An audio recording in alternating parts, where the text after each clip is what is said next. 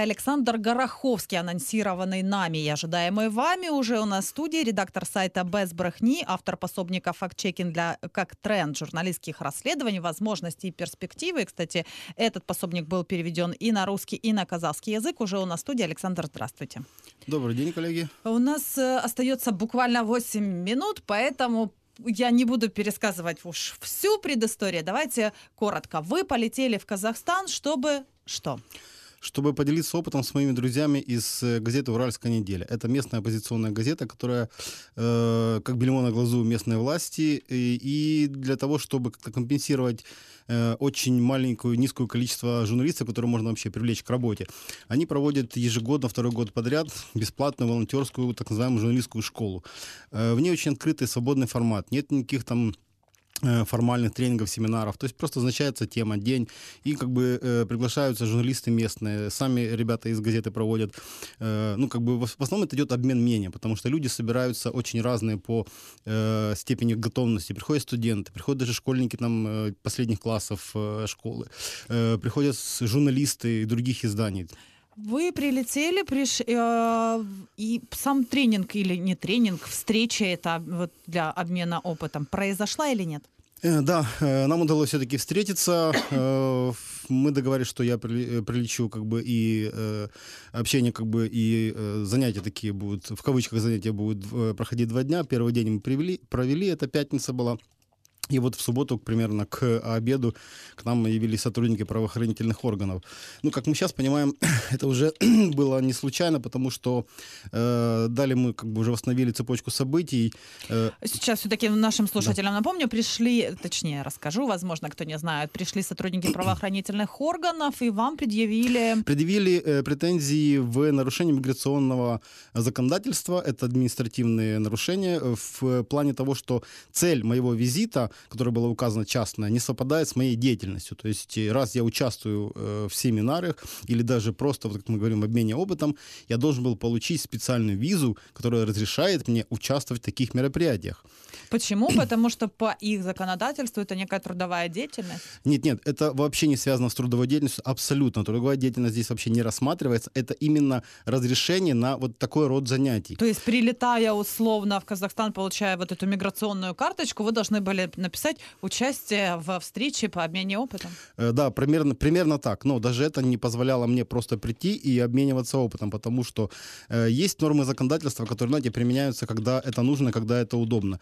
То есть э, подобных встреч и даже официальных тренингов, семинаров в Казахстане проводилось превеликое множество с привлечением очень большого числа иностранных э, экспертов, журналистов, э, юристов, даже мой адвокат, который на суде выступал, мне защищал прекрасно, он привел пример, говорит, две недели назад у нас был э, в городе, э, говорит, э, ну, вот такой небольшой форум юристов, приезжали там около 30-40 представителей. Цветоводов, я не знаю. Да.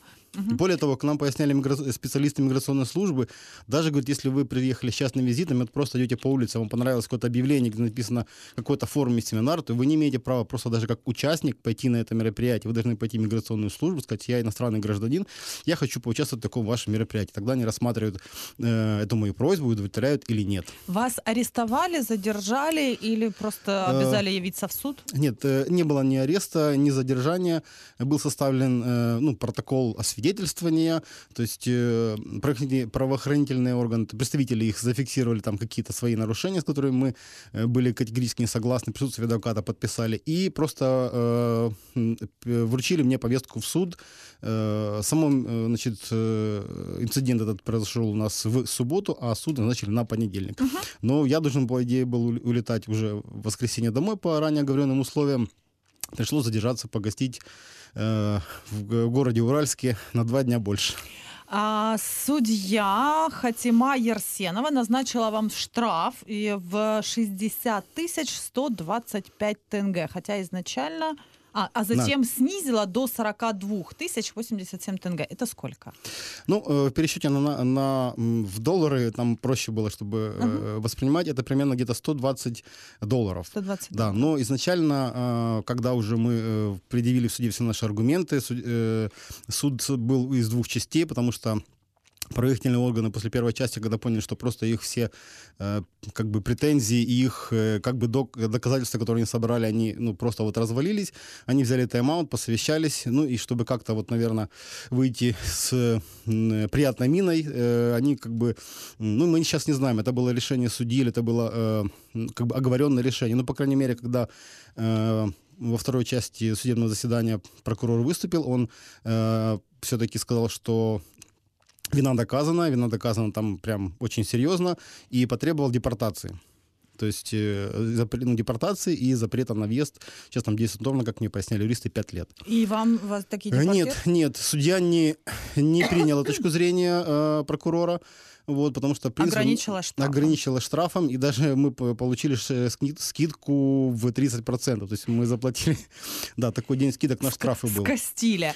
А, все-таки вот журналист Лукпан Ахмедьяров, если я правильно ставлю ударение, это главный редактор издания «Уральская неделя», которая, собственно, вас и приглашали да. туда, да, вот он это связал с тем, что а, казах... Э, властям Казахстана не нравится школа журналистики, она не по нраву местным властям, и они именно именно приняли решение таким образом противодействовать э, вашему участию в этом. А ваша позиция какая? Почему это э, все произошло? Моя позиция та же, потому что э, противодействие именно школе и вообще как бы нашему мероприятию, которое мы запланировали, состоял, началось еще где-то с конца августа.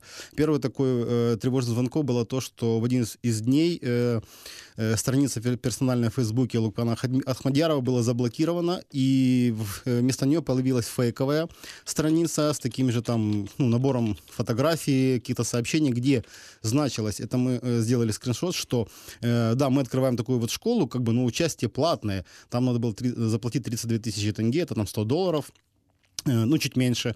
И это просто смешной, что, смешной элемент, э, что прямо в этом сообщении было написано, что будет принимать участие э, значит, представитель из Украины, который расскажет вам, он участник Майдана, он расскажет, как проводить митинги, устраивая там различные там, значит, провок... протестов. Да, провокации, расскажет, как вам проверять факты. И там еще была упомянута какая-то журналистка, которую я, в общем-то, не знаю, кто она, но нас как-то увязали.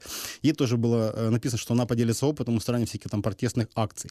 Вот. Естественно, что э, Лубканов Хандьяров э, провел, провел соответствующие действия, страничку возобновили, но информация уже пошла. Следующим этапом было то, что начали воздействовать на участников этого мероприятия. То есть, как я говорил, э, в э, нашем обмене опытом участвовали как журналисты, так и э, главред приглашает студентов для того, чтобы как-то взрастить молодое поколение. Было приглашено около 10 студентов, но в течение недели перед моим приездом их тщательно обрабатывали, звонили или приходили в институт и просили как бы, ну, не участвовать в этом мероприятии. И вот из 10 приглашенных студентов не пришло 5, и они откровенно сообщили э, организаторам, что вот, сори, нам вот посоветовали не ходить на ваше мероприятие. Ну, давление. Такая вот она свобода слова по-казахстански.